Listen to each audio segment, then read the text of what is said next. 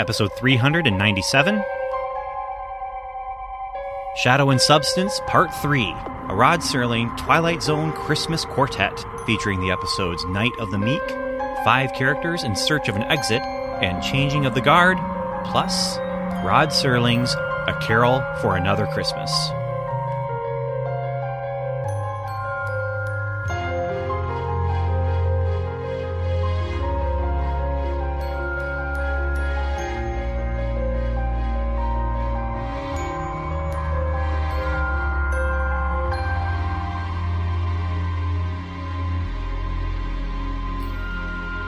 Everyone, it's me, Ben, Ben Avery, and welcome to another episode of Strangers and Aliens. And this is part of our little sub series that we've been doing, you know, twice now already.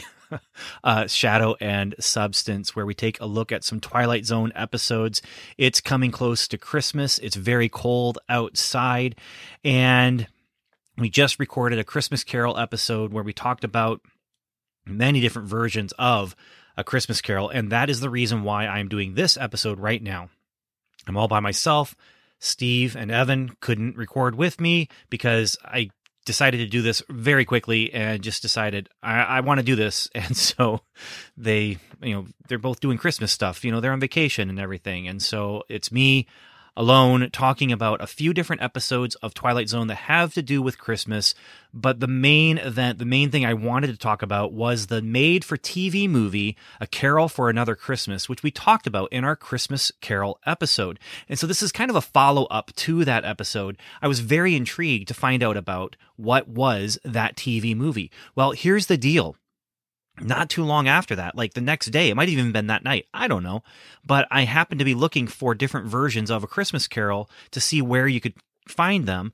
And on HBO Max, they have Rod Serling's A Carol for Another Christmas, which is great because there was a DVD that is available for that TV movie. It only aired once on TV the reviews for that DVD are horrible. They say this terrible, terrible sound quality, and the video quality isn't that great, but the the sound and video syncing is off. And they said it's like watching a foreign movie where you know you're you got the subtitles going and that kind of thing. But anyway, I decided I really wanted to talk about that movie, and I thought this would be a great way to just talk about some of the classic, classic Twilight Zone episodes, and one not so classic Twilight Zone episode that go along with Christmas. And so we have a quartet of Christmas Twilight Zone episodes. And these are classics for a reason.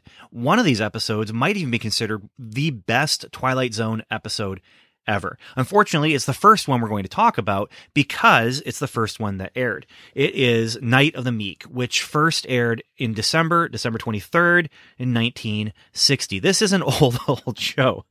Uh, it was written by Rod Serling. All of the things we're going to talk about here for this episode were written by Rod Serling, and I am keeping out the the 1980s revival where they did, I believe they did a, re- redo of this script, and I'm not sure what it was like. I, it was also in the same episode as the adaptation of Arthur C. Clarke's The Star, which I have, I remembered seeing, and you can actually catch that on YouTube. You can find it there. Um, it's interesting because it is a science fiction story about people in the future traveling interstellar distances and they go and find a place where a civilization was wiped out by a star that went supernova or maybe just regular nova. I can't remember at this point but um, the star exploded and ruined and destroyed their civilization. And there's only some recordings left on a distant planet that wasn't touched by the explosion. And that's where humans find this. And there happens to be a priest on board who's also a scientist. And they do some tests and they find out that based on when that star would have gone and exploded and destroyed the civilization, they were able to date it.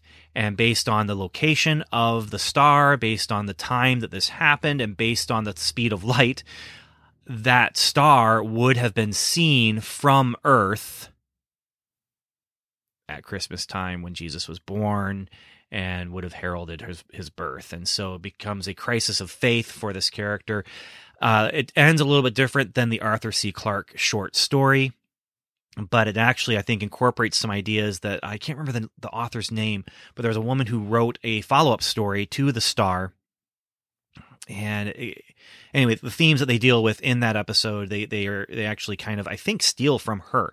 Uh, it's been a while. I think it was last summer that I started reading. I read the Star and then read the follow up, and then um, rewatched the the that clip from from that episode. I'm not talking about the 80s revival. I would like to. I'd like to see it. It's not available anywhere very conveniently. There is DVD sets that you can get that are a little bit expensive, but I'm I'm not planning to do that anytime soon.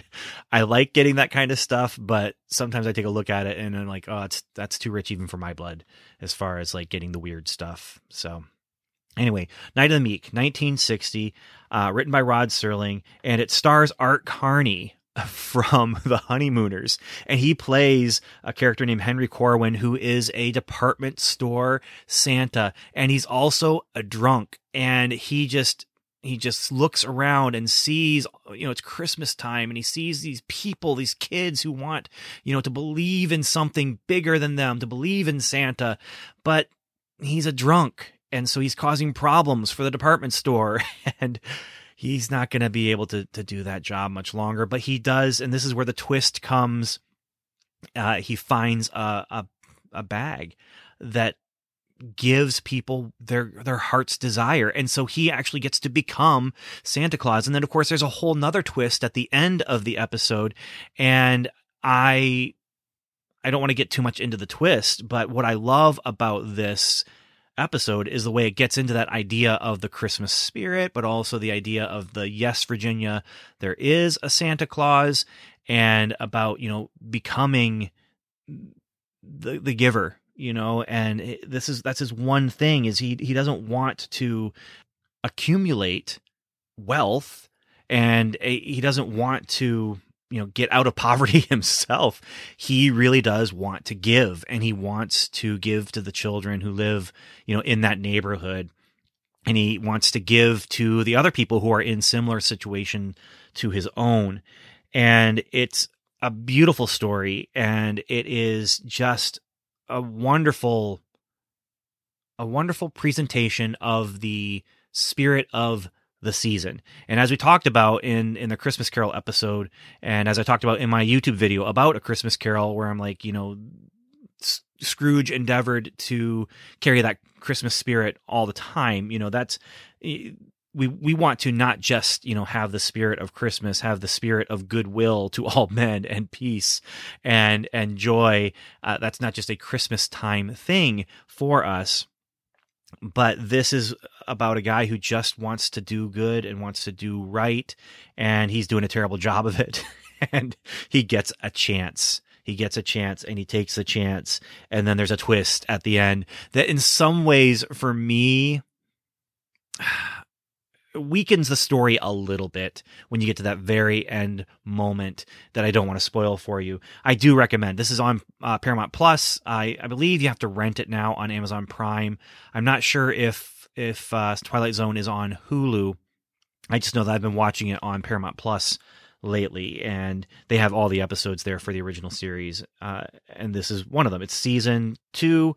Uh, I can't remember which episode number it is but yeah they they shot it on videotape that's one thing that's very noticeable when you watch it if you're familiar with watching black and white tv shows you can kind of tell when they've shot on film and when they've shot on video and this was definitely shot on on video and they built the set for the neighborhood and they covered it in snow and you know it's all very christmassy. But uh, the, another thing I really liked though is this kind of thing happening in the middle where he gets arrested for having this bag because there's no way he would have enough money to do this, and they actually think that he's stolen all this merchandise that's coming out of the bag from his department store, and they bring in the department store uh, manager, and it's it's just this this moment where it's just kind of funny because he's like able to get things out of the bag that don't come from the department store, and so yeah, and, he, and then he his wish for himself is that he could do it every year. And I'm not going to talk about the the big twist at the end, but you might be able to figure it out before they get there. Uh, Rod Serling then ends with the the narration where he says, A word to the wise, to all the children of the 20th century, whether their concern be pediatrics or geriatrics, whether they crawl on hands and knees and wear diapers or crawl with a cane and comb their beards. There's a wondrous magic to Christmas, and there's a special power reserved for little people. In the short, there's nothing mightier than the meek, and a Merry Christmas to each and all. And that's also kind of maybe, I guess, the weak connection for this episode, or the meek connection. I don't know, but where you have this this man, Art Carney's character, who he's meek and he inherits the earth.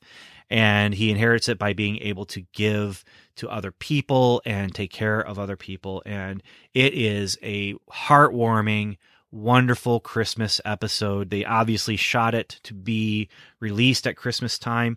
I was reading some background stuff about it in my the Twilight Zone Companion uh, second edition that I have, and uh, it was filmed, I believe, yeah, three weeks before Christmas, or not filmed, taped because it was on videotape. Um, but the crew had fun filming it. And according to this book one of the things that they mentioned was they had a lot of fun filming it because there was just a lot of children on the set and there was just a lot of excitement on the set. And they were shooting it in december and getting ready for christmas themselves. And so uh, the other interesting thing from the book is that um, it says here this isn't to say that night of the meek pleased everybody. One viewer was so enraged at the quote blasphemy of presenting a drunk as Santa Claus that he sent outraged letters to Serling, the network, and several newspapers. so I actually would love to be able to turn up some of those letters to see what they said. But um, yeah, they were upset about the blasphemy, not of you know the true meaning of Christmas, but you know you got Santa Claus wrong here, man. so. The next episode, the next Christmas episode from the Twilight Zone, is five characters in search of an exit. So if you have the Twilight Zone DVD, the special DVD that has just the two Christmas episodes, you would get the Night of the Meek and five characters in search of an exit. Because this episode takes place at Christmas time, which is part of the twist at the end. But really, Christmas doesn't figure in until you get to the end. And when I watched them this year, so I watched the uh, Carol for Another Christmas and then I watched these episodes because I, I was just got in that mood of, of Twilight Zone because of that that TV movie that I watched.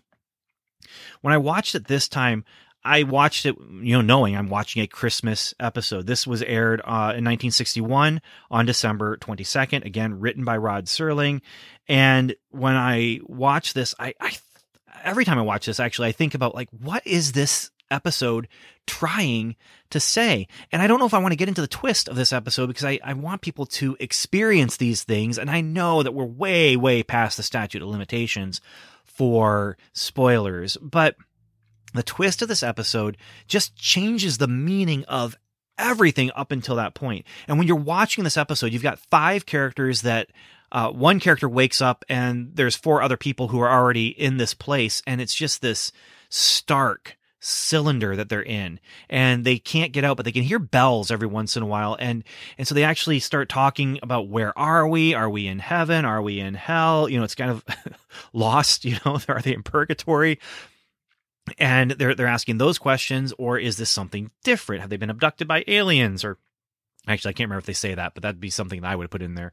Um they do know though that th- this room is round and there are no entrances or exits except there is no ceiling. And so they climb to see if they can get out uh, past the the round walls and there's some really fun character stuff going on but then there's also some technical stuff going on. This is a one act play. This could be done and performed on a stage anywhere. The only thing would be the effect of having them like try and climb up out of this thing where you have five of them, you know, stacking up on top of each other, trying to get to that edge, trying to get to that lip, trying to get over the edge to find out where they are. And that would be difficult to do potentially, although you could do it with some sort of simple stage effects, I think.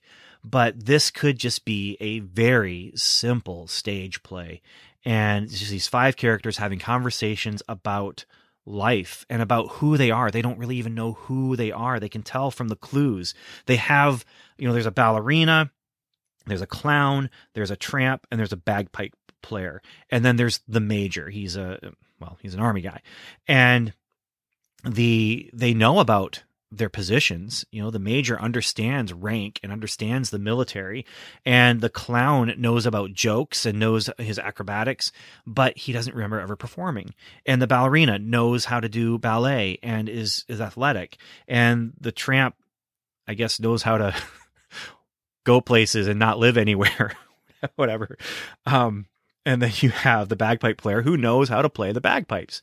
They have the skills, they have the knowledge, the, the, the set of knowledge that would come with their character. They just don't know who or what they are or where they come from or how they got there or where they even are. And so it's a mystery. It's an episode that has just that mystery going on. It's based on a short story called The Depository by Marvin Petal. I'm really curious to read where the short story goes uh, in comparison to what you have here. But like I said, this is a one act play that you could do anywhere with just minimal effects. And all you need are five strong actors who are able to uh, have the conflict that happens between them as they're trying to decide what do we do about this? Do we just accept where we are or do we try and get out? Do we try and figure things out? And do we go for the truth? Do we look for the truth? And so up until the point where they actually get out and uh, i shouldn't say they get out but you know up until that point at the end where they kind of figure things out or at least un- understand or maybe not even understand but see the truth when the truth is revealed, that everything changes. Up until that point, it's just this, you know, existential crisis that they're having and they're you know it, it's it's you and it's me you know just being birthed into the world and here we are and who are we? What are we doing here? What's our purpose? And and and who who brought us here? Is there a creator? Is there more to life than just this uh, physical stuff that we are? Or like they are you know wondering is there something are we in the afterlife? Are we in that beyond time that beyond place and yeah it's it's just a really strong episode it's rod serling i think at some of his best writing and honestly between this and the meek uh the night of the meek these two episodes are some of the best twilight zone has to offer it really does and so again, I don't want to talk too much about the twist. I do want to talk a little bit about some of the background from the book that I have, where they talk about like this the cylinder that they were in. They had two sets, and uh, one was just the the round room. And they couldn't directly light it. And so they had to use indirect lighting to light this round room. But then they also had a, a version of the room that's at a 45 degree angle that they shot to look like they were climbing straight up the, the side of this thing and when they're standing on each other's shoulders, they actually are. I wasn't sure. I thought maybe they were doing a Batman where they were laying vertical, but they were actually, you know, standing on each other's shoulders. There were mattresses at the bottom, so if one of them did fall, they would slide down, not fall down. I knew that they weren't uh, at a 90 degree, degree angle going up the wall. You can just tell the way that they're laying there. But anyway, it is very good. You got the major who's just trying to do his thing, and he's very, very. Uh, serious and very, very, well, serious compared to the clown who is just, you know, not taking anything seriously. And that's another thing that I love about this is you have these five characters who take on five different worldviews and they are five very different types of people. And so it's just a very, very strong episode. Then you have the twist at the end that I, like I said, changes everything and suddenly I don't know what it means anymore because it's set at Christmas time and you know does it become a a character study that explores consumerism? Or is it a character study that explores charity and these people now have a purpose in life eventually because Christmas is coming soon and so if you know what I'm talking about, you know what I'm talking about. If you don't, hopefully I'm able to be vague enough, but still bring up the idea at the end where they do realize, or at least one of the characters realizes what's going on, or at least sees it. They may not understand. I, I still don't know exactly. Again, I just don't know what to think. And I don't want to bring up the one frame of reference from pop culture that I that I think of when I uh, when I saw this episode because that gives away that ending. But suddenly they if not in their own minds, in our minds, they have a purpose. And that purpose is potentially to do someone some good and to, you know, be a part of someone's Christmas story and to be a part of someone's Christmas charity. And, and yeah, so I don't want to go too far into that, but it just makes me wonder, you know, what were they trying to say with this? And what it says to me in the end it says, you know, we are here. And, and if you're taking things just at the kind of theistic level and taking out the relationship with, with God and the relationship with, with Christ, uh, but just kind of talking about things on that surface level of God created the world and God created us and placed us in this world. I, I feel like what it's saying is, you know, no matter what else you are here for, whatever your occupation may be, whatever your uh, temperament might be, you are here for other people as well. You know, you're here to love your neighbor as yourself. Maybe I can't, maybe I can't divorce this from the, um, from the Christian worldview, and I, I can't just take it from a theistic worldview here. I, I, I can't because it's it's you know God's command to love your neighbor as yourself and to carry the spirit of Christmas with you and and share the spirit of Christmas with your fellow man, even outside of Christmas. You know, that's again, I keep coming back to that. But, you know, at Christmas time, it's kind of nice actually having Christmas come right before New Year's. You have this opportunity to kind of jumpstart your New Year's resolution to be a better person and to eh, jumpstart it with this whole idea of peace on earth, goodwill to men, and and joy to the world, and uh, to to be a kind person to the people around you and to love your neighbor as yourself. And and so you have this kind of end of the year spiritual emotional pick me up with Christmas that kind of pushes into your New Year's resolutions, you know? If you do that kind of thing. But anyway, it's again a fantastic fantastic episode. Now, the third episode I wanted to talk about from the Twilight Zone series itself was called uh, Changing of the Guard. Now, what's interesting about this Christmas episode is that it was released June 1st, 1962. It was the second to last episode released of the season. And it was, maybe it was even the last episode. I've been looking through this uh, book here, and it doesn't feel like the episodes, uh, I think that they're presented in the book in uh, an order of production, but I'm not sure. Anyway, June 1st, 1962, The Changing of the Guard comes out. It is a Christmas episode, though. Make no mistake. And this is an episode that definitely draws from the idea of a Christmas carol. I would also, however, contend that it might be taking a little bit of inspiration from It's a Wonderful Life. This one, original story by Rod Serling. It's not based on any kind of short story. And it's all about a, a teacher, a professor named Ellis Fowler, played by Donald Pleasence. The whole time I was watching the episode, in my mind, I'm just trying to find figure out who is this guy. He looks and sounds so familiar, but he's wearing aging makeup, and they have they've aged him up, and it is really effective. Now it helps that it's black and white, and so you can't necessarily see you know color problems with the the aging, but he is a professor who has just been uh, he actually has been teaching for so long that in a recent class he taught the grandchild of a boy that he had taught when he was younger. And so that's how long he's been around. And he loves his job but he's old and they are going to let him go. And so when they decide to let him go, he doesn't see the letter that warns him that's about to happen. And so when the headmaster comes to him and says, We're going to let you go, he's uh, blindsided by this and he's depressed by this. In fact, he's so depressed that he plans to commit suicide here's the thing about this episode. I got emotional watching this episode. I had never seen this before. Now, Twilight Zone is a show that I've seen many, many, many, many episodes. Seen so many episodes that it's hard to find episodes that I haven't seen before because I just don't know what, what ones I've missed. And so when this came up in some research where I'm looking for Christmas episodes of Twilight Zone, uh, this came up. Now, it happens just before Christmas vacation, and the whole idea is that the semester is over and he's done he's done at the semester break and he's not ready for this. And when you know the students are leaving they're saying merry christmas and he want he when he goes to talk to the headmaster he's kind of in a hurry because he wants to get back to back home by five o'clock so he can listen to handel's messiah on the radio. He gets home and he's contemplating suicide and he has a gun and he's almost ready to do it. And his uh, when i started getting emotional was when his housekeeper after he leaves and says, I don't want dinner. I'm not hungry right now.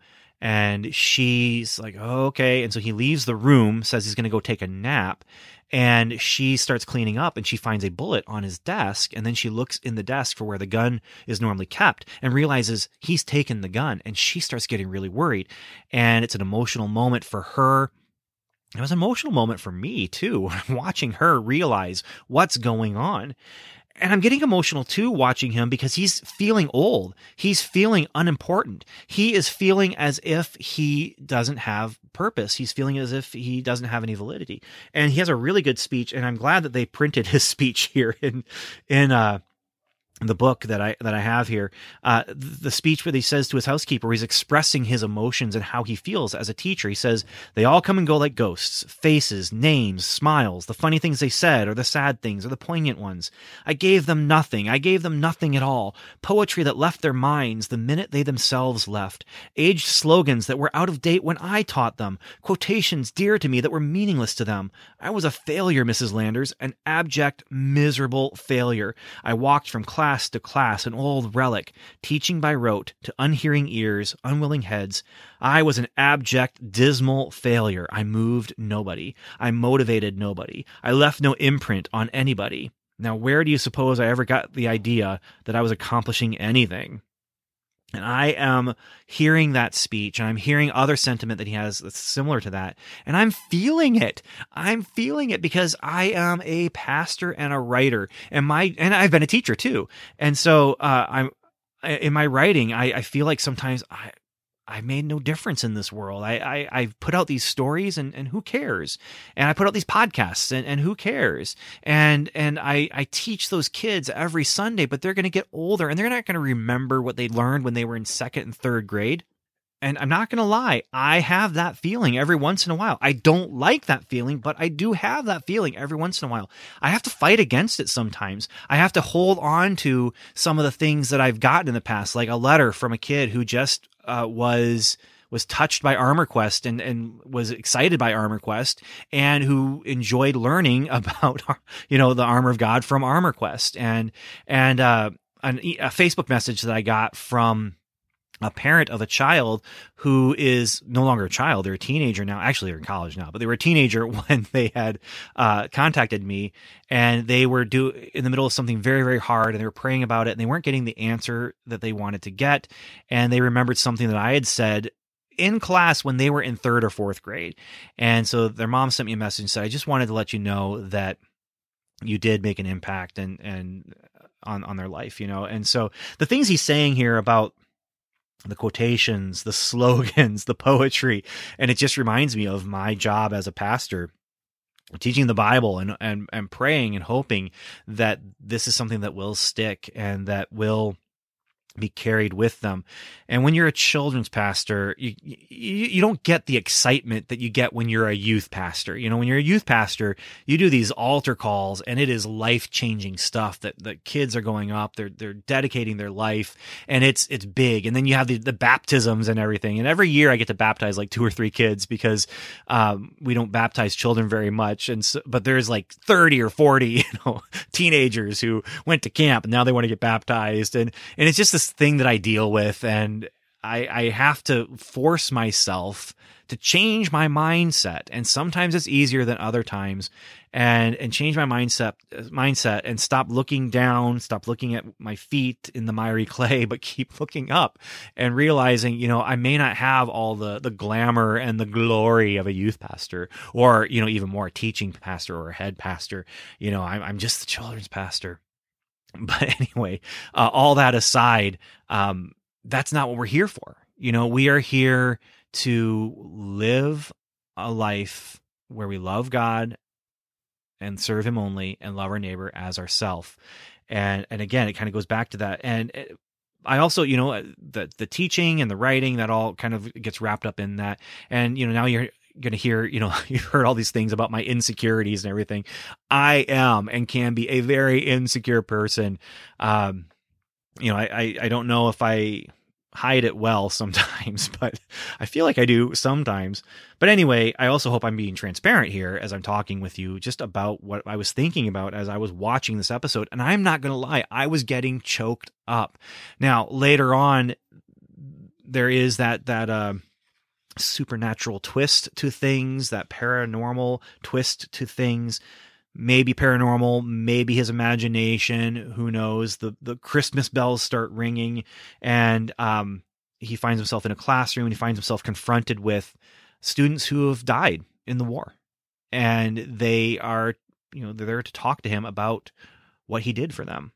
And I don't feel as bad. Um, giving away the ending there really maybe should have played the spoiler organ but this is not as great of an episode as the other two I feel like this is definitely kind of in, you know, if you're doing a, a, scale of thumbs up, thumbs down, this is definitely a thumbs up episode, but it's on the lower end of the, of the thumbs up episodes, even though it did emotionally affect me. And I got a lump in my throat as I was watching this episode. So, anyway, that is the changing of the guard. But here's the main event. Here is the thing that I was so surprised by, and that was a carol for another Christmas. Okay, so I find A Carol for Another Christmas to be fascinating. As you saw when we were going through the list on Wikipedia of different Christmas Christmas Carol adaptations, when we came across that one, we we were all kind of well, that's interesting because Rod Serling, right? Then to find out that it was on HBO Max and I could watch it because I had a subscription to that, and I was just I, I got to watch this, and it is fascinating. It is a TV movie that aired without any uh, commercials. It was sponsored by Xerox, but it was commissioned by the United Nations. And it's very obvious. Like, this is a, in some ways, a commercial for why the United Nations f- should exist uh, basically the thesis behind this whole movie is that we need to talk. We shouldn't stop talking. We need to talk amongst each other, and we need to uh, settle our conflicts with with talk. We need to be able to get to know our enemy. And uh, your main character is not Scrooge. His name is Grudge, but um, he actually then his son is Marley, and his son died in, in war. And uh, his there is a uh, a Cratchit kind of character who shows up and makes the case for the United Nations and makes the case for international communication. And it's very much a uh, two hour episode. And you know, when the Twilight Zone went to one hour long episodes for for a season, it wasn't the most successful season that they had and they went back to half an hour after that. This does feel like it's just a lot of words. There is a lot of words but it's still very visual. I think the budget that they worked with was four million dollars and or, or something around there. But whatever the budget was a lot of the people who worked on this project worked on it for for free or very very reduced rates. So anyway the movie does feel like a Twilight Zone movie. It feels bigger than your typical Twilight Zone episode because there was more money behind it, but also because there was an actual film director behind it, Joseph Mankiewicz, who the year before had worked on Cleopatra, which was not very successful and uh, lost a lot of money, and he lost a lot of his reputation with that. So he gets on board with this project and Rod Serling gets on board with this project. And I just get the feeling that Rod Serling is just in his element. He's able to take a proto Twilight Zone story with the with the Christmas Carol, and he's able to take that and and turn it into this modern thing that's about the Cold War, and it's about it really is about war. I mean, everything that Grudge sees when he goes to the past and when he goes to the present and when he goes to the future, then has to do with war and has to do with conflict resolution. And there's a lot of pontificating about conflict resolution and about, um, you know, should we go to war? Should we not go to war? Should we be involved on an international stage? Or should we just take care of ourselves behind our own borders, behind our own fences? And so when he goes to the past, he sees soldiers who are, you know, they've died and they're on their way to whatever's next for them. And he uh, in, is able to also go and see the after effects of Hiroshima when and because apparently at Christmas some years ago, he was there to visit and to find out information about what happened afterward. And there's this really haunting scene where you have a bunch of Japanese children who had survived the bomb, but who had uh, severe burns and, and radiation from from the bomb and you know he has to face up to that and he with the with the ghost of christmas present so to speak uh there's a, a whole lot of of uh, just Rod Serling pontificating about consumerism and about the poor and about the rich and about the affluent and about how, you know, you don't think about the starving when you're sitting down to this meal. And it, there's some really strong writing from Rod Serling uh, in in all of this, but it's also very much you know coming from his liberal political background, and it's it's very much him preaching to the audience, and and then you have the future, which is this dystopia that is just focused on the me, focused on the individual. And basically, you have a group of people who are saying, hey, we are going to uh, work with each other until we kill everyone else, and then we'll kill each other. You know, and so it's kind of this gentleman's agreement to you know, not be too selfish right now and not be too self-focused right now. We'll wait and and focus on self when it's a little bit more convenient for us to do so.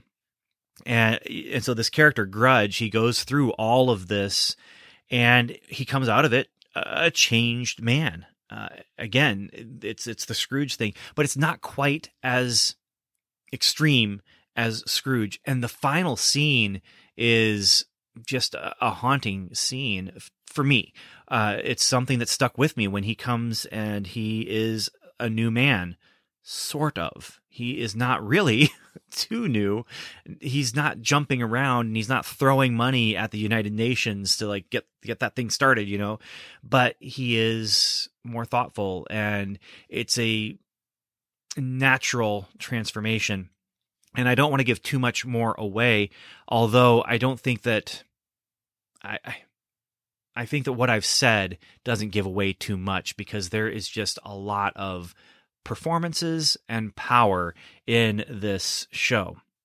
Again, it kind of triggered within me just a, a emotional response to what they were trying to say, what Rod Serling was trying to say about the power and the importance of the United Nations. And there are a lot of things that can be said about the United Nations for good and for ill, but the driving force, or at least the driving force that they said that they were being motivated by, was communication and connecting with your enemy instead of conflicting with your enemy and trying to understand each other and trying to stand together and and trying to stop the war before the war has a chance to happen and try to stop things before we have to send our young men over to battle and to die in places that they would never have visited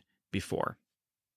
And so, while politically I may not agree with everything that that Rod Serling has to say, a lot of the moral stuff that he's talking about in all these episodes, but in this one, uh, this uh, Carol for Another Christmas, uh, I I connect with it and and I appreciate it.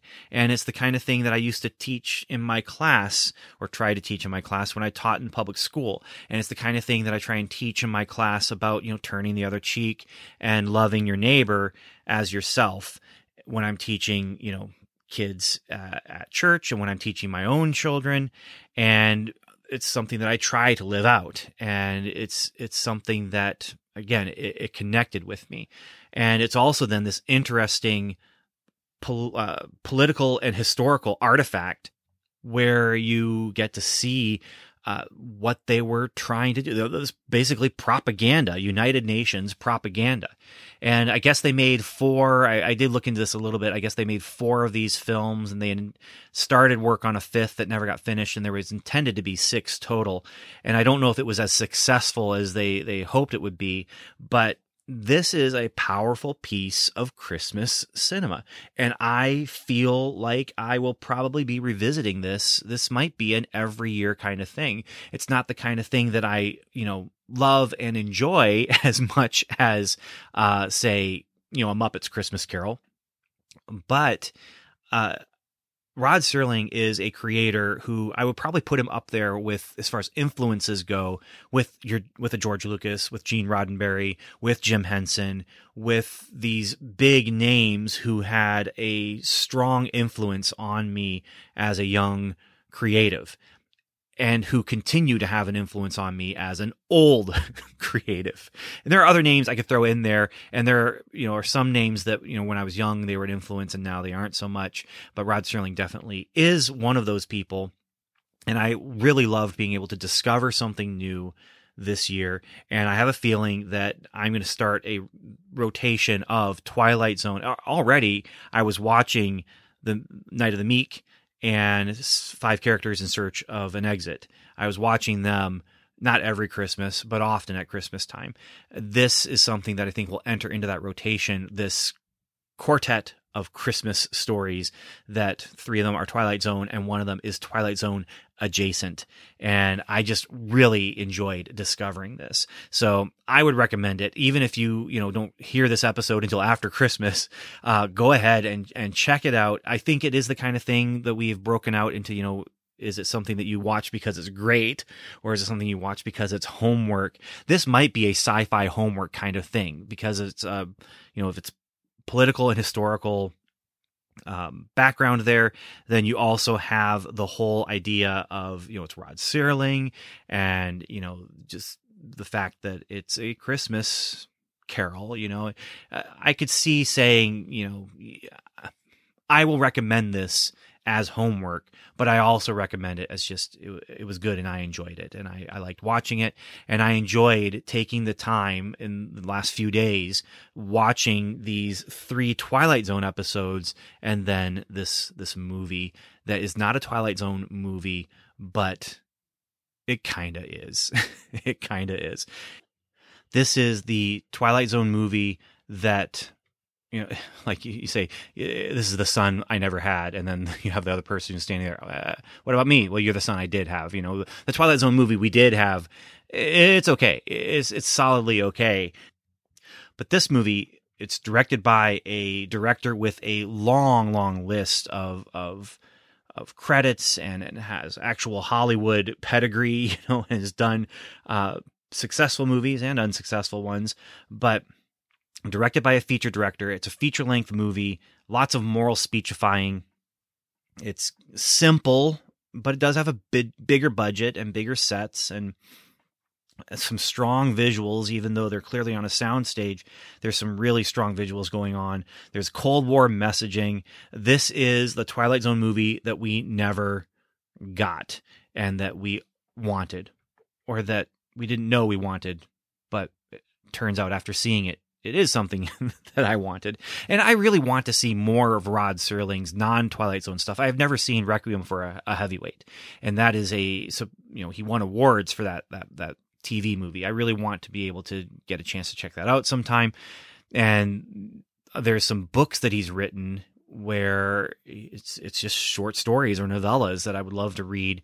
I actually bought one, finally saw one in the wild at half price books. I've looked at some uh, on on uh, eBay, and they're they they're, they're not cheap. They're they're not super expensive, but they're more expensive than I, I would like to buy.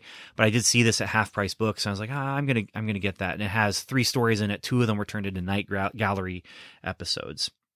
And so yeah, so this was what he did after Twilight Zone. He may have been working on it during Twilight Zone, but this came out after Twilight Zone had been canceled. And then from here, he went on and did, you know, Planet of the Apes, and he did Night Gallery, and he did Zero Hour for uh, the radio. And he just did the narration for that. He didn't do any writing on that, from what I understand. Um, at least I don't remember them mentioning his name for any of the the writing. It was always kind of famous books or best selling books that were turned into five part episodes um, based on these books, and I don't remember his name ever being mentioning as uh, adaptation. Um, with with Night Gallery, he did write some of those episodes, and uh, yeah, so he he did go on to do more stuff, but this is you know this was just a fun fun discovery for me. Not the funnest thing to watch because of the the subject matter, although when you get into the future especially there's some really wild performances happening there so Anyway, all that to say, I sought this out, I found it, and I enjoyed it. And now I have a new quartet of Christmas to view next year without my children. I invited them to watch Twilight Zone with me. They were not interested. So, yeah, you know, it's okay. It's okay. So, with all that said, I want to invite you to join us over on YouTube at youtube.com slash strangers and aliens, where I have some other episodes there about other books. And uh, I have an episode about the, the Christmas Carol and my appreciation of that. But also, please make sure to subscribe to this podcast wherever you catch podcasts and make sure you'll never miss another episode. And yeah, I really don't have much to say beyond that other than Merry Christmas Thanks for listening, and Godspeed. You've been listening to Shadows and Substance, a Strangers and Aliens podcast series, hosted by Ben Avery, Steve MacDonald, and Evan David. Our music was composed and mixed by Tim Leffel. Please join the conversation by visiting our website at strangersandaliens.com, where you'll find show notes, reviews, and more. You can also email us directly at podcast at strangersandaliens.com. And as always, thanks for listening and Godspeed.